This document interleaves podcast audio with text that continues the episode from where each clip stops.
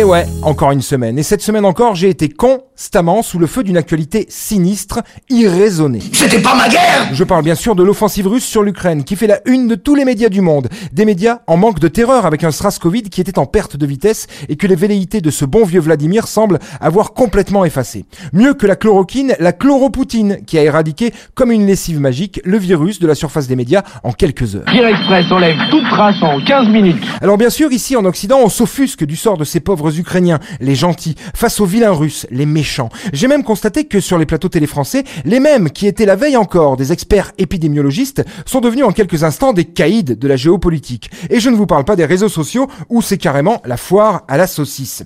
Loin de moi la prétention de tout comprendre à ce conflit. hein. Je sais juste que tous les Russes ne soutiennent pas leurs dirigeants, que tous les Ukrainiens ne sont pas hostiles à l'idée de faire partie de la Russie, que le sentiment nationaliste, voire pire, est très fort chez certains en Ukraine, contrairement aux militaires russes qui pour certains mènent cette campagne en traînant des pieds. Je sais aussi que Poutine fait peur, même s'il a le nom d'un célèbre plat québécois. Il en joue aussi, la sphère médiatique en joue également. Je sais aussi que l'utilisation de la dissuasion nucléaire n'est pas claire pour tous les citoyens. Je sais surtout que les tensions en Ukraine et autour ne datent pas d'hier et que la situation est beaucoup trop complexe pour moi. Là, pas compris. Ce que je comprends, c'est qu'un réfugié ukrainien, bah c'est quand même mieux qu'un migrant syrien ou érythréen. Écoutez ce petit florilège de tout ce qu'on a pu entendre sur les médias français ces derniers jours. On est dans une ville européenne et on a des tirs de missiles de croisière comme si on était en Irak ou en Afghanistan, vous imaginez Parce que ce sont des Européens. On parle pas là de Syriens euh, qui fuient des bombardements, euh, on parle d'Européens qui partent à leur voiture qui ressemblent à nos voitures. Il y a une différence entre les Ukrainiens qui, encore une fois, participent de notre espace civilisationnel avec des, des populations qui appartiennent à d'autres civilisations. On aura une immigration de grande qualité dont on pourra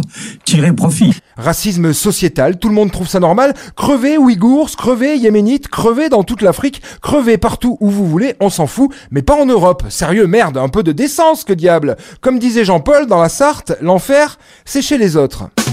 J'ai lu ce matin que la SNCF allait offrir la gratuité aux réfugiés ukrainiens, alors qu'elle a plus pour habitude d'envoyer des sans-papiers, disons, plus basanés, vers des camps de rétention. Et j'ai lu hier que Darmanin allait offrir médicaments, tentes et couvertures aux dits réfugiés, sans préciser toutefois s'il allait utiliser tout ce qu'il pique à Calais à nos migrants. Car oui, l'élément de langage est important. Nos politiques, nos médias ne parlent que de réfugiés, des gentils car ils sont blancs, par opposition aux méchants migrants de la jungle de Calais et autres bidonvilles de la honte. T'as niqué la comtesse, toi?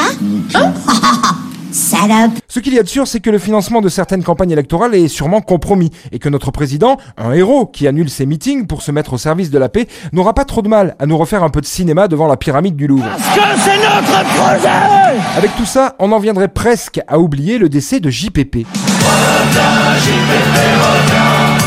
Non, pas lui, celui du trésor, le père Pernod. Sa femme soupçonne même sa troisième dose d'avoir précipité sa mort. Peut-être, qui sait. Une chose est sûre à mes yeux, elle, c'est à partir de sa 33e dose de Botox que sa laideur s'est précipitée. Hein. Les preuves sont partout dans la presse People depuis hier.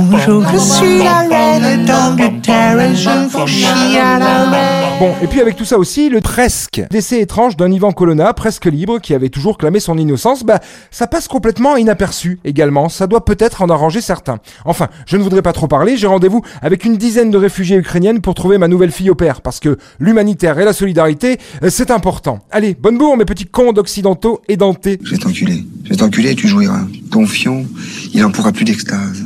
Et ça sera pas la peine d'appeler au secours. En liberté, il n'y a pas de gardien. Personne vient. C'était la semaine de Vinceau. Il n'a encore pas fait grand chose. Hein.